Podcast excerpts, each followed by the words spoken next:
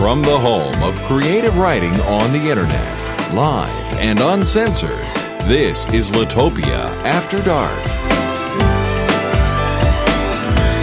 Featuring a fusion of lowdown gossip and lofty debate. All hosted by Litopia's Peter Cox.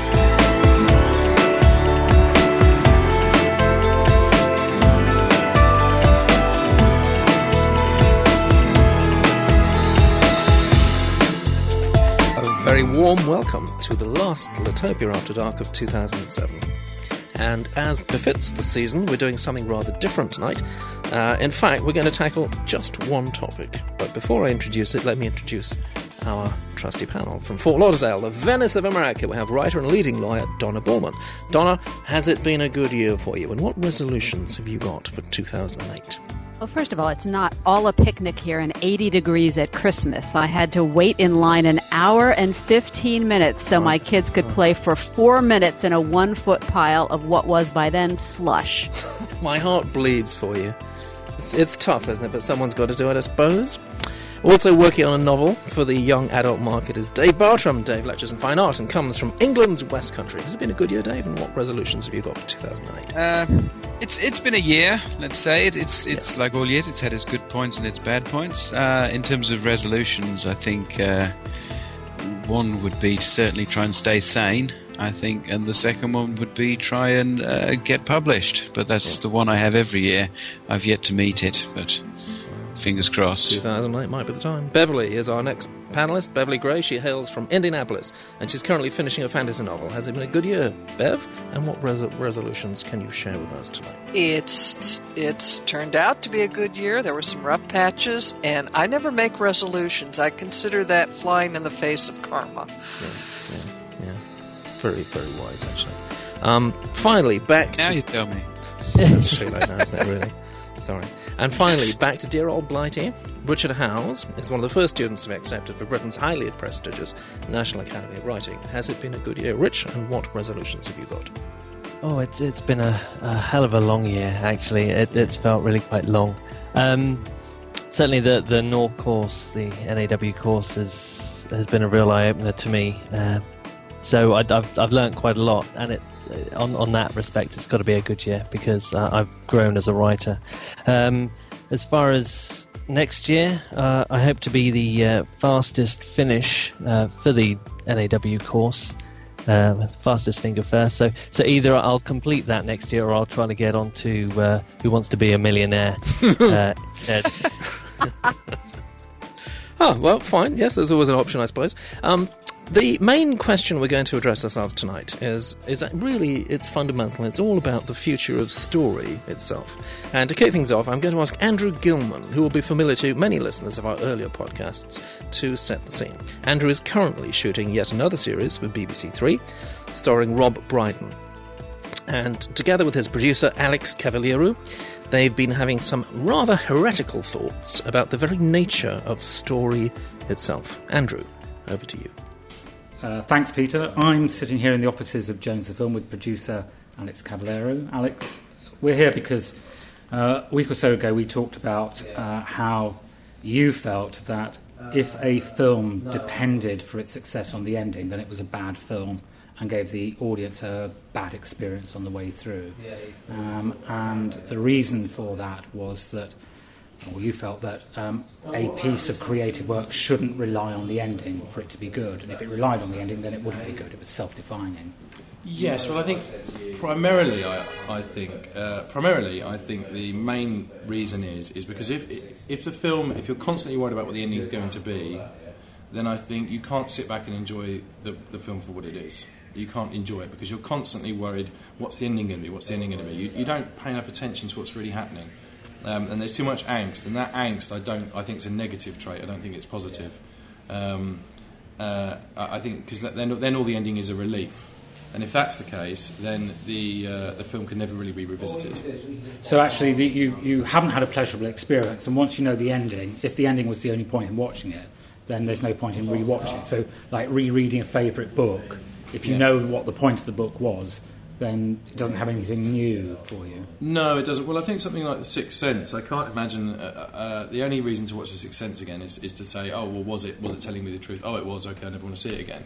I can't imagine anybody really wanting to watch it um, because it's going to end. Because the, the end, it was so dependent on the ending that um, the film almost becomes void and, and isn't valid afterwards. So, like Titanic, well, actually, you know what happens in the end. The boat sinks, um, and that was one of the reasons that Hollywood started to. One of the many reasons Hollywood started to panic when James Cameron was shooting the Titanic, uh, because somebody said, "Yeah, well, you know what happens in the end." And actually, the point about Titanic wasn't that the boat sinks; is your journey through to the point where the boat sinks. Absolutely, it's a famous story. I, mean, I think Titanic's one example, but I think there's, for me, if you look at the, the, the list of the greatest films of all time, I think often uh, you, you know the ending or you see the ending first. I mean, films you look at.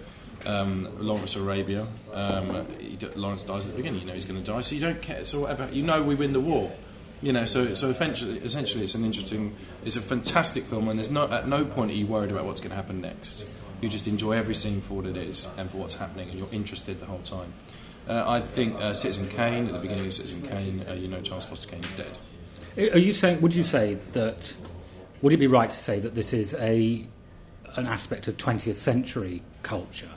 That actually this dependence on the ending, oral, uh, or, or, is there a historical precedent? Well, there is because Aristotle, who was um, passionate about uh, about tragedies, very passionate. He wrote Poetics, which is a really good, interesting work about it. Um, and if you read it, it feels easily applied to anything today. It's not like reading some old thing that you know. It's absolutely intellectual.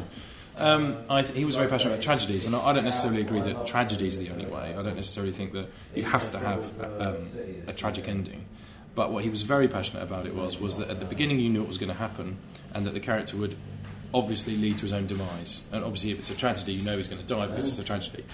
Um, but often you would have something like the Oracle says, "This is going to happen to you," and the audience are okay. They accept that. They know it's going to happen to him. But how is what the interesting thing is, and and, and usually it's because it's his own character demise. So it's the journey travelled rather than the place arrived. Absolutely, the journey travelled. Romeo and Juliet is a great example. Uh, Stop pair of star-crossed lovers take their life. You know, the very beginning. That's the opening sonnet. Um, uh, so in fact, you've got told the, the story star-crossed, they're lovers, and they kill themselves. So actually, that's it. Yeah, they, they, you're the, relieved. The game's up. But you're relieved of it. You're, you're relieved of that pressure. Yes. You no longer someone's taken away the pressure of knowing the ending. All you can do is sit back and enjoy it. If I said to you at the end, if I said to you before you watched The Sixth Sense, Bruce Willis um, is a ghost. I'm sorry if I've ruined it for anyone. Uh, then I think you wouldn't enjoy the film. You'd think it was rubbish. Uh, I think you'd think it was it, had no had no relevance, had no meaning, and was was, was poor. Um, do you think that though? I'm just going to test your theory just to see if I can break it. Yeah. I hadn't ever able, been able to before with anything you've said. um, do you think though that it's a product of a writer not working hard enough if they've got this astonishing ending? that they relax and don't use as much effort to make the journey to the ending sufficiently good. I think there's an element of that, um, but I think they, quite like the audience, the writer themselves, are so concerned with what's going to happen at the end that um, that, that, that, they, yeah, they, they they, they they try and get there faster and they don't really care what's going on too much and they want to speed it up and they want to they go back over it. I, I so I often think that um, that's probably the problem is that they're quite like the audience. They're having their own angst about getting to the ending, and then they put too much pressure on the ending. And then you've got a problem where if the ending isn't good enough, then it ruins the entire film. And if it's too good, you don't see where it came from. You don't believe you don't, it. You don't see where it came from. You don't believe it. So the ending has to um, has to be a, a, a, reflection of the rest of the film. And it has to, you know, it has to. I mean, and, and lots of films are great. All the great films, I think, have that and, and even if they're not great, and even if they're other great films, if the, the endings often aren't a massive climax, you know, I mean, um, even Casablanca, he doesn't get with the girl at the end. He kind of walks off, and there is there's a bit of an anticlimax, but you feel a bit calmer about it. Yeah, it didn't matter because the journey through to the ending had been the point of the film. Yeah, exactly. Uh, not the ending. So, would you say endings are rubbish? Uh, would I say endings are rubbish? Uh, no, I wouldn't say endings are rubbish. Um, there are times when I've been really satisfied at an ending. Uh, but another recent example, even then, a recent example of, a, of, an ending I thought was excellent ending is The Matrix. I think it was fantastic. Uh, and, and it's not a Deus machine, uh, you know. It's not a gift and a thing from God that's coming in. You know, as I will talk about. It's it really is. A, it, we were predicted it by the oracle. It had an oracle in it. You know, it followed all those things. It wasn't a tragedy, but it, it followed the same kind of path as a tragedy, but it was a happy ending. Uh, I'm talking about the, the, first Matrix. In it, she said, "You're the one," or you find out he's the one. The, Morpheus thinks he's the one. What does the one mean? Means he's all powerful, controlling the Matrix, and it turns out he is. And you, you, you, you, accept it. You kind of knew he was going to be. So when he is, you're, you're, you're satisfied and relieved. But at the same time, there's been not that pressure to see what would happen because you knew he would, he would, he would succeed. So, um, so that's a, that's a good recent example of of a, of a good ending. Uh, and I think there can be really good endings and satisfying endings. Would you say the same apply, applies, same rule applies to all forms of storytelling, books, for example? Yes, I, um, a lot of the subscribers to the Litopia podcast are authors. Okay, yes, I think it does subscribe to books, uh, definitely, uh, and I think. Um, again, I think if reading a book, could, a book can be very irritating. I mean, I mean, I like a page-turning book, but when a page-turning book becomes a, a page I don't read, or when I scan read, then I, I, really don't enjoy it. You know, it's books where I know there's.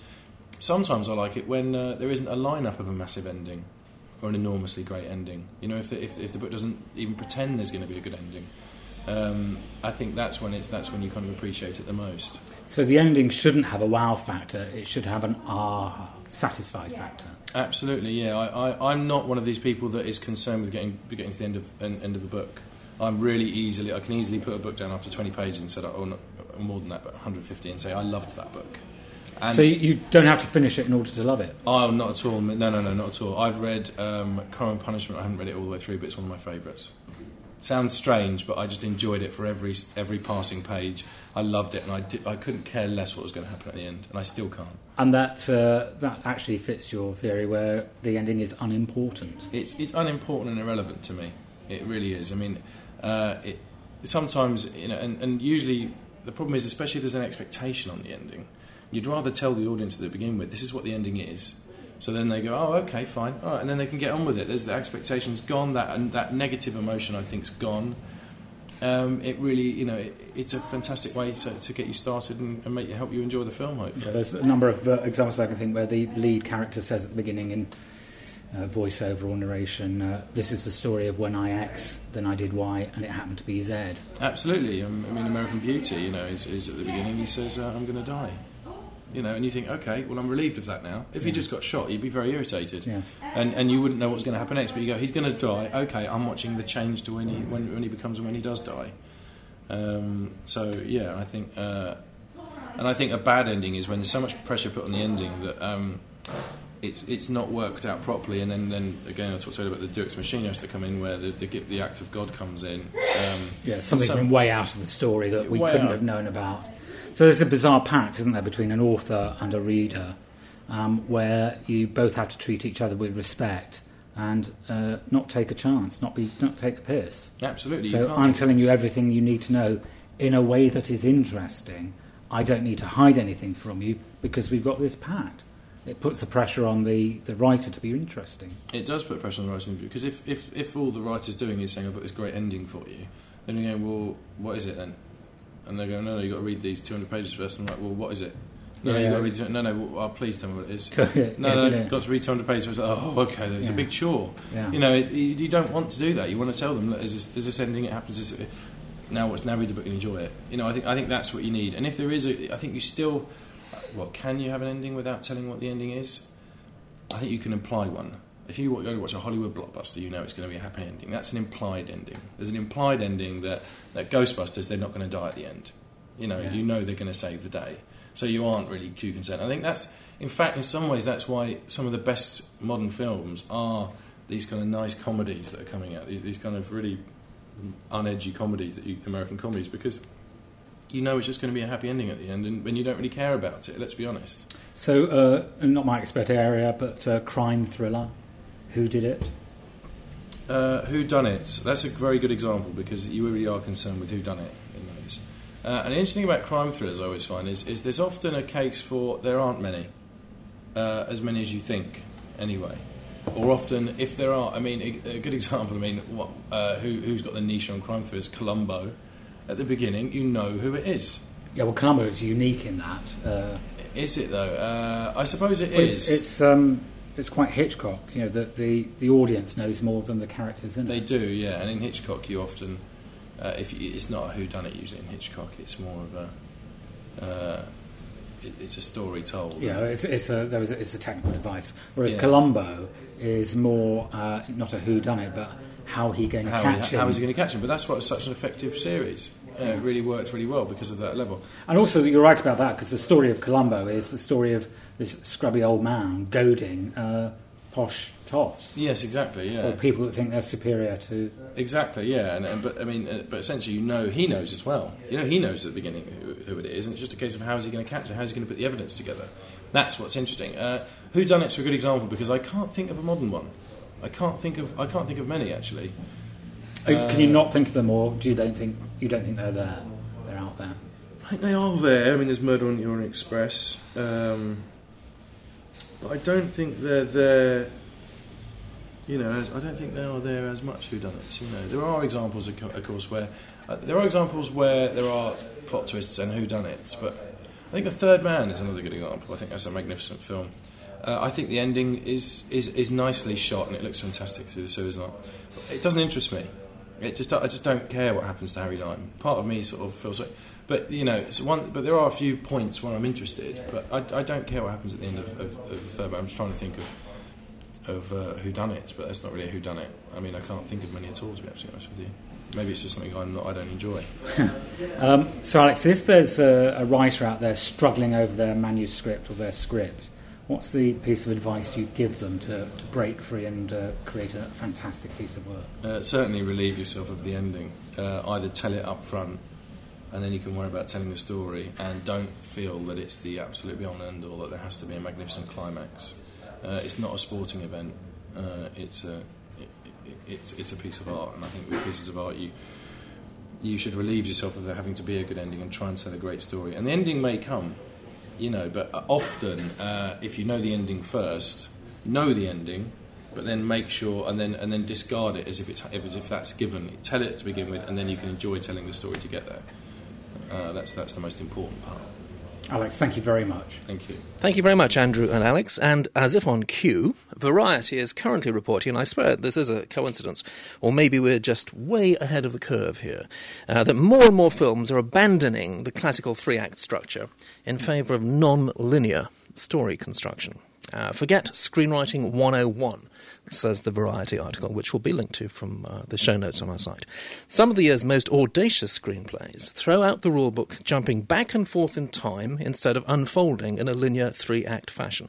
And then they go on to quote director Brian De Palma as saying, I watch my daughters who sit on their beds with their computers on their stomachs, and they look at little pieces of this and little pieces of that, and that's how they get their information, he explains. Uh, there's no objective narrative form because everything has been put through a lens and distorted depending on who's telling the story. That's what he says. So, what do we think, gurus? Is story dead? And are we so cynical now um, as a species that we don't even suspend our disbelief anymore? Let me invite Richard to be the first to dive into the fray. Crikey. Um, well, first, first off, in in response to uh, Andrew and, and and Nick, was it Alex. Uh, Alex? Sorry. Whoops. Um, in response to uh, their their discussion, I, I kind of ag- agree with with the point that the audience and and readers, in particular with books, need to feel that they know where the story is going, regardless of how the the structure of the story is laid out to them, whether it's going backwards in time, whether it's jumping between um, now and flashbacks or jumping forwards. Um, that the reader or the audience has to have a sense that they understand what kind of story they're, they're watching or reading or listening to, and from that they can then make up their minds. I mean, l- like like uh, Alex was saying with uh, Aristotle, there there was the, the perception that there is two kinds of story. There is comedy and there is tragedy. And in a comedy uh, in ancient Greece, certainly with Shakespeare, the the play would end with the bad guys being removed and the two lovers getting married.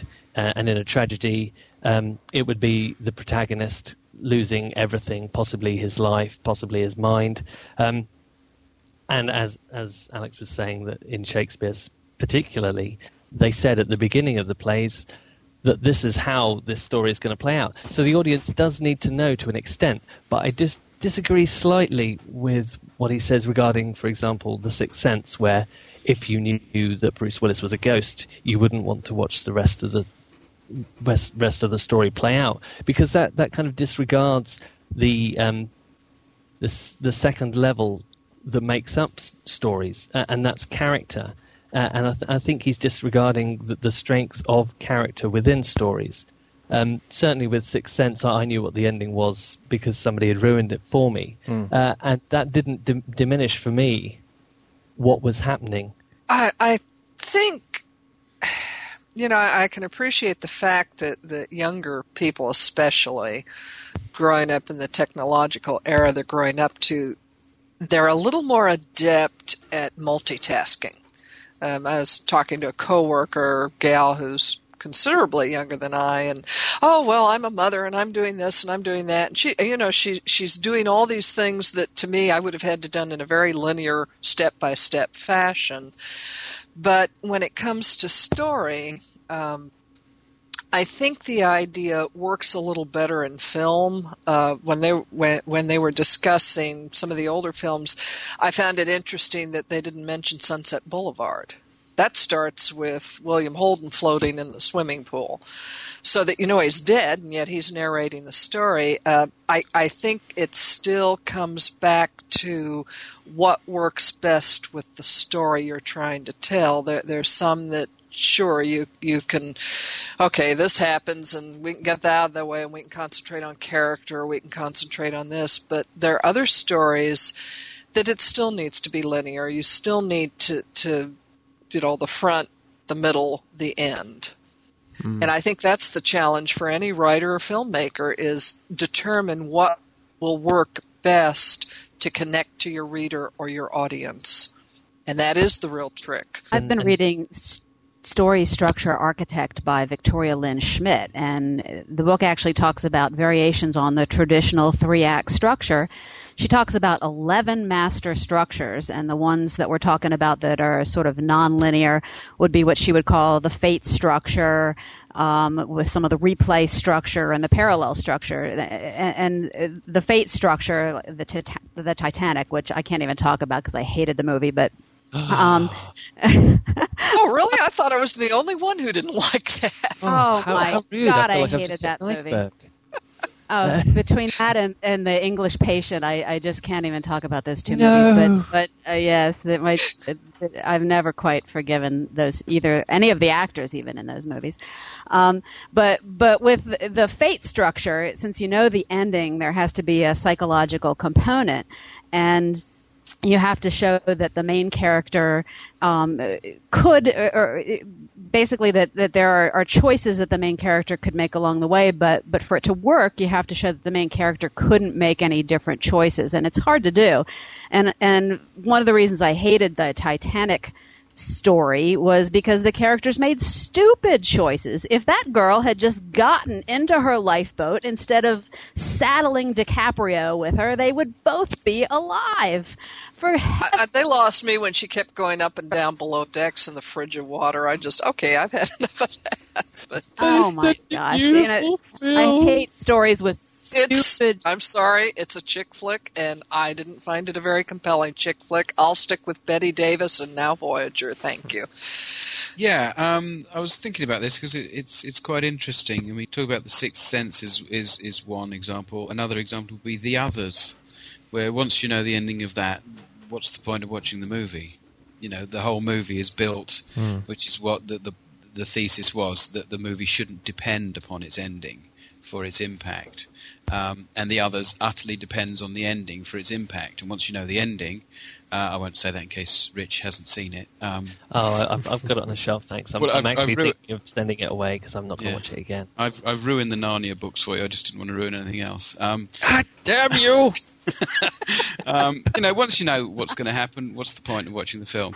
I, I, I, would suggest that it's the difference. The ending should be a denouement rather than uh, the kind of raison d'être, if you want to get a bit franglais about it. Um, you know, it, everything shouldn't depend upon the ending. Um, I mean, what did Robert uh, McKee say? It was, you know, the ending gives you the, the overall value of the film. And I, I don't know whether that's true or not. When you talk about non-linear narrative, a good example would be Solaris, uh, not the not the George Clooney one, the original Russian yeah. Solaris, yeah. which is th- this weaving of of layers of uh, what had happened in this guy's life and how the, the copy of a copy of a copy, and it all becomes very strange, and we don't really know what's going on anymore. It would have that would it, it appeals to a certain sector of the market, and I think there's this idea about these kinds of statements that you know all generalism, generalizations are wrong, including this one.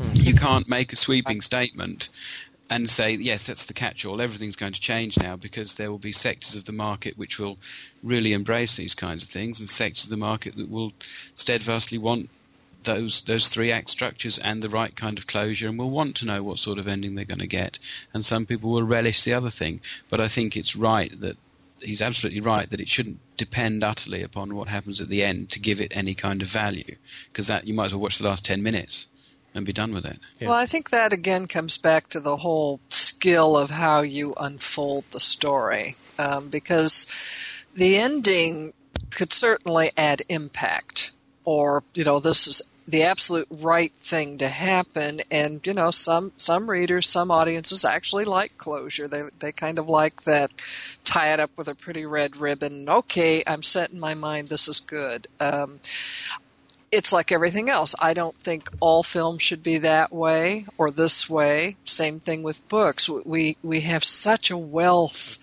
of richness and variety, and and that's what I treasure because I'll read anything from children's books to Aristotle or, you know, some heavy old history book. And it's the idea that you can go out and find the different things and not have it all formula, all every book is written this way, every film is cut this way. So I, I tend to avoid generalizations too for that reason. I think the, the impression coming over, um, certainly from film and television, well, probably from film first and then television, which um, tends to, you know, uh, pretty quickly copy what uh, what works in the cinema, um, is there is some sort of seismic shift going on that uh, there's a, there's a change afoot. Um, uh, in the same way, I, I, I, seem to remember, as film discovered the ideas of Joseph Campbell, the anthropologist Joseph Campbell, in I think probably the late 80s, early 90s, with that seminal book that I actually do recommend to people, which is called The Writer's Journey,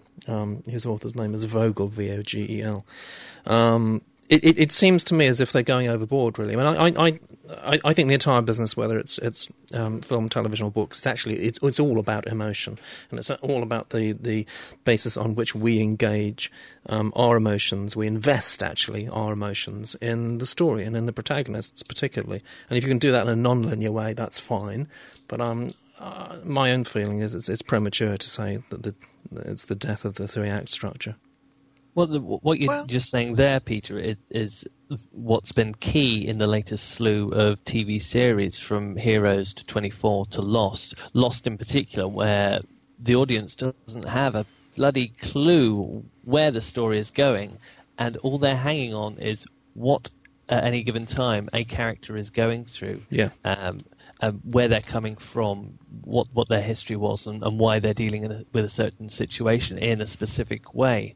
Um, but the problem, particularly with Lost, is not knowing where the end is going to be and what all these answers are going to lead to uh, has led, led, a lot of people to say, well, screw this, because I want an ending at some point. There is only so much of my interest and my emotion that can be invested in a tale that is going to go on for an indefinite period of time. I think that's a very good uh, point, and I think it's um, very similar to uh, the way you could talk about uh, a number of so-called postmodern um, authors, actually, and their abandonment of traditional story structure. I think if you, if you do that, then you are completely dependent on other skills to retain the interest of the reader, which let us not forget actually is much much tougher on on book writers than it is on screenwriters because once you've paid your ten dollars or whatever it costs these days to to get into the cinema, you're pretty much going to sit through the film unless it you know it makes you physically sick. Whereas with a book, there's always the temptation to just put it down and not, and not come back to it. So we really do have to grab our authors, uh, our readers by the, the short and curlies and not let go. I um, I, last night I saw a film which I don't know if anyone else has seen, uh, which is sort of very non-linear in its structure, called Smokin' Aces. It's actually bizarrely um, Yes. a British-produced film by working title. Um, and I probably can't find enough bad words to say about it. Actually, It was awful, wasn't it it? truly was. Yes, it didn't engage at all. Any No. any sort of emotion was sort of repellent. Um, there was no protagonist, which again is very sort of, you know, um, very postmodern. But um, it, it just didn't work for me in the slightest degree. Or am I just being old-fashioned? No, you're not. It was a complete waste of time. Um, it, I mean, that one was, was geared up towards the fact that all these assassins were headed for this hotel, Yeah. uh, in which they were going to have a big gunfight, uh, and and that was um, shoehorned in between two acts of complete nonsense with these complete crap characters that you have absolutely no invested interest in. And I, I guess in a way you're given to attempting to care for the um, the I, I don't know were they FBI agents, uh, the the Ray Liotta and um, yeah, I guess they were. the, the other guy that they're the only two that really you're supposed to have any interest in, and, and yet their their stories are just sh- shoved around with the rest of them, and it's kind of a melee of Yeah. of, of junk. Well, it's, it doesn't yeah, go it's a sort of Tarantino rip-off, really. And since you know a lot Yes. of Tarantino was a pastiche in any case, a sort of rip-off of a pastiche is probably not going to work. No, no, but and and, again, um, the the latest film with Clive Owen, Shoot 'Em Up, which was uh, supposed to be just a um, a, a, race of uh, gunfights after gunfights after gunfights, in which you do have a protagonist to care for, but he himself doesn't seem to care at all, uh, and and there's there's nothing to hold on to, uh, nothing to go back to, complete rubbish. Yeah, but the idea of, of non-linear narrative, it's kind of like dressing the same thing up in different clothes. Because part of the fun of, of, of these films that jump back and forth, or books for that matter, is that at the end of the film or the book, the reader or, or the viewer has the opportunity to reassemble the parts into the right order to make sense of it in a linear way. So all we do is we deconstruct what we've seen and read and reconstruct it into a linear mode anyway to, to fully get a sense of what's gone on. So is is is uh, a non-linear story acting uh, as a way of just giving us a puzzle, so that we worry about the puzzle rather than what what actually is supposed to be engaging us within the story? Yeah, I think so. I think it's just a, it's another interesting way of um, engaging our interest. Now, now my question about the nonlinear story. One of the things we're taught now when when writing books is this very heavy emphasis on you know making sure you don't head hop, making sure you keep focused on point of view. How does point of view and and adhering to that work with a nonlinear story where you might not have the protagonist that you're really supposed to be focused on. Doesn't don't those two kind of contradict each other? And if so, how do we get around that? Well, if you look at a parallel structure and you've got two or more stories going on at the same time, eh, Lord of the Rings is a good example. You've got main characters separating and they meet occasionally and, and sometimes they're off doing their own things. Uh, you, then you're going to have more than one point of view. But sometimes when you've got the a structure where you're just going back and forth in time, you may have the same character's point of view that whole time. Yeah, a very good example of that is um, Ursula Le Guin's uh, The Dispossessed. I don't know if anybody's read that, uh, which starts at the pivotal point of the narrative, and then the second chapter is when the protagonist is a very young child. Uh, and then the next chapter is after the first chapter, and so alternately we see what happened from the pivotal moment, moment of the first chapter running to the end of the book, alongside the events that led up to the first chapter of the book, and you don't get confused or uh, in any way lost at all, and it's brilliantly put together from a single point of view and knits together into a very, very um, powerful and uh, quite moving kind of finish. Uh, as as you know, the person has to um, sell these manuscripts and, and read them and, and find out what is probably working and what probably isn't working, is that the point of view is something that um, um, certainly most first time authors don't understand, don't appreciate, and frankly, actually, usually don't even bother to try and find out about, which irritates me because if you, you know, if you, you, you try to develop any other skill in life, you, you would, you know, um, read at least read a few books about it and, and, find out a bit about it, maybe, maybe take a course. But everybody seems to think that they can write, you know, the, the next big fiction blockbuster without any instruction or training or even thought sometimes. My feeling is that point of view is, is, is just a device, actually. I mean, I'm, I'm a big, um, a big proponent of point of view. But I think it's just a device for doing what you can do in other ways, which is engaging our emotions. And the, the reason that point of view um, doesn't work on many, many manuscripts I, I, see is that it simply doesn't engage us. We actually don't get into the protagonist's head. We don't empathize, and our emotional response, therefore, is zero. I've shut everyone up now. you just depressed us all. oh, sorry. it's supposed to be an art form, man. No, it, it, it doesn't depress, but it, it. I think trying to do things nonlinear just adds another few steps that you're going to potentially stumble on. And yes, and, and it's it's where I I, I think wait for months start with my writing. Yeah, and I think it, it's something that well with Ursula, I mean this was a very talented, skilled storyteller, but for new authors or people who are learning the craft or honing the craft, I think it, it just adds confusion. I mean, you know, the old keep it simple, stupid.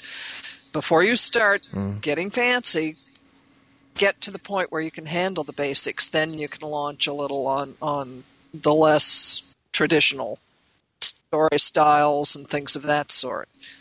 That's very very good advice, Beverly. So here we are, right at the end of the year. Um, I'd like everybody, please, to um, to to tell us what they've enjoyed most about the year, um, either reading or in, in, any other media. The the things that have um, made our lives a little bit better. Um, Beverly, why don't you kick off? Well, I've I've read some wonderful books. Uh, I've read old books. I've read new. Um, I actually reread James Hilton's Lost Horizon. I had forgotten just how much is in that book, so that's going to be my recommendation for the year. It's an old book, but it's still a haunting, lovely, lovely story. That's Fabulous. James Hilton's Lost Horizon. That's Fabulous. where nice. Shangri La comes from. Absolutely. It's a nice film. Nice film as well. Dave. Uh, yeah, I did a bit of rereading as well. I've been doing quite a lot of new reading, which has been quite good. I have enjoyed the uh, and this sounds terrible, doesn't it? Uh, the the Michelle Paver Wolf Brother and so on. I think they've they, they, I've enjoyed those enormously. Um, but something I revisited that always makes me laugh, even in in the, in the most difficult times, is Spike Milligan's War Memoirs. And if anybody has not read those books, then they're just doing themselves a great disservice. They I don't know how how can we explain Spike Milligan to our transatlantic friends? Oh, you can't. You just can't. mean, maybe maybe think Monty Python, but much more so. Well, you, you've just got to sum it up with uh, what he want, wants on his tombstone, don't you? I, I told you I was ill. Classic. No, they're they're wonderful books. They're they're funny. They're tragic. If if anything seems to get across the notion of young men caught up in total madness, uh, those books do. They're very witty. They're some of the few books that will make you laugh out loud every time you read them. fabulous recommendation. Things. That's fabulous. Thanks very much, Dave. Donna.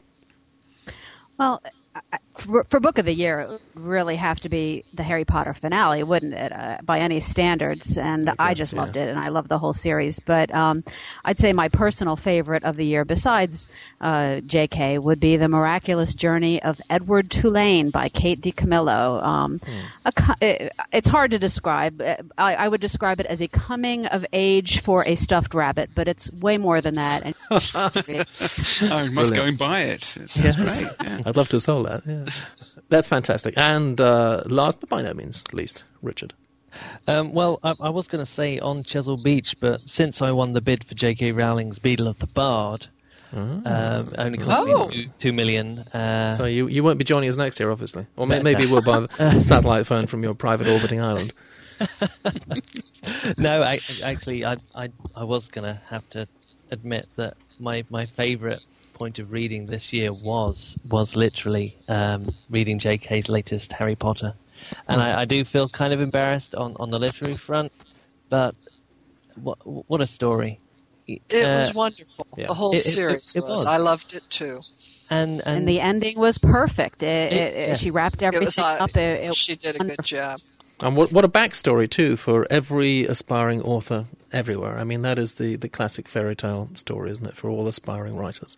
Yeah, and, and, and half, half, half the enjoyment, particularly with, with the last book, was being there with everybody else and, and sharing in something. And, and for, for J.K., whether she's getting lots of money or not, for her to be able to bring children and adults together to do reading yeah. and, and, and read through the night for 10 hours straight to finish yeah. a book. That's a big uh, deal. That, that, that is a big deal. Yeah, and, and really. I, I hope that in the next, next year or two we have uh, another author do a similar well, thing. Absolutely. Let's hope some of them come from Litopia Writers Colony. That's great. Thank you very much, Richard. And that wraps it up for this week and for this year.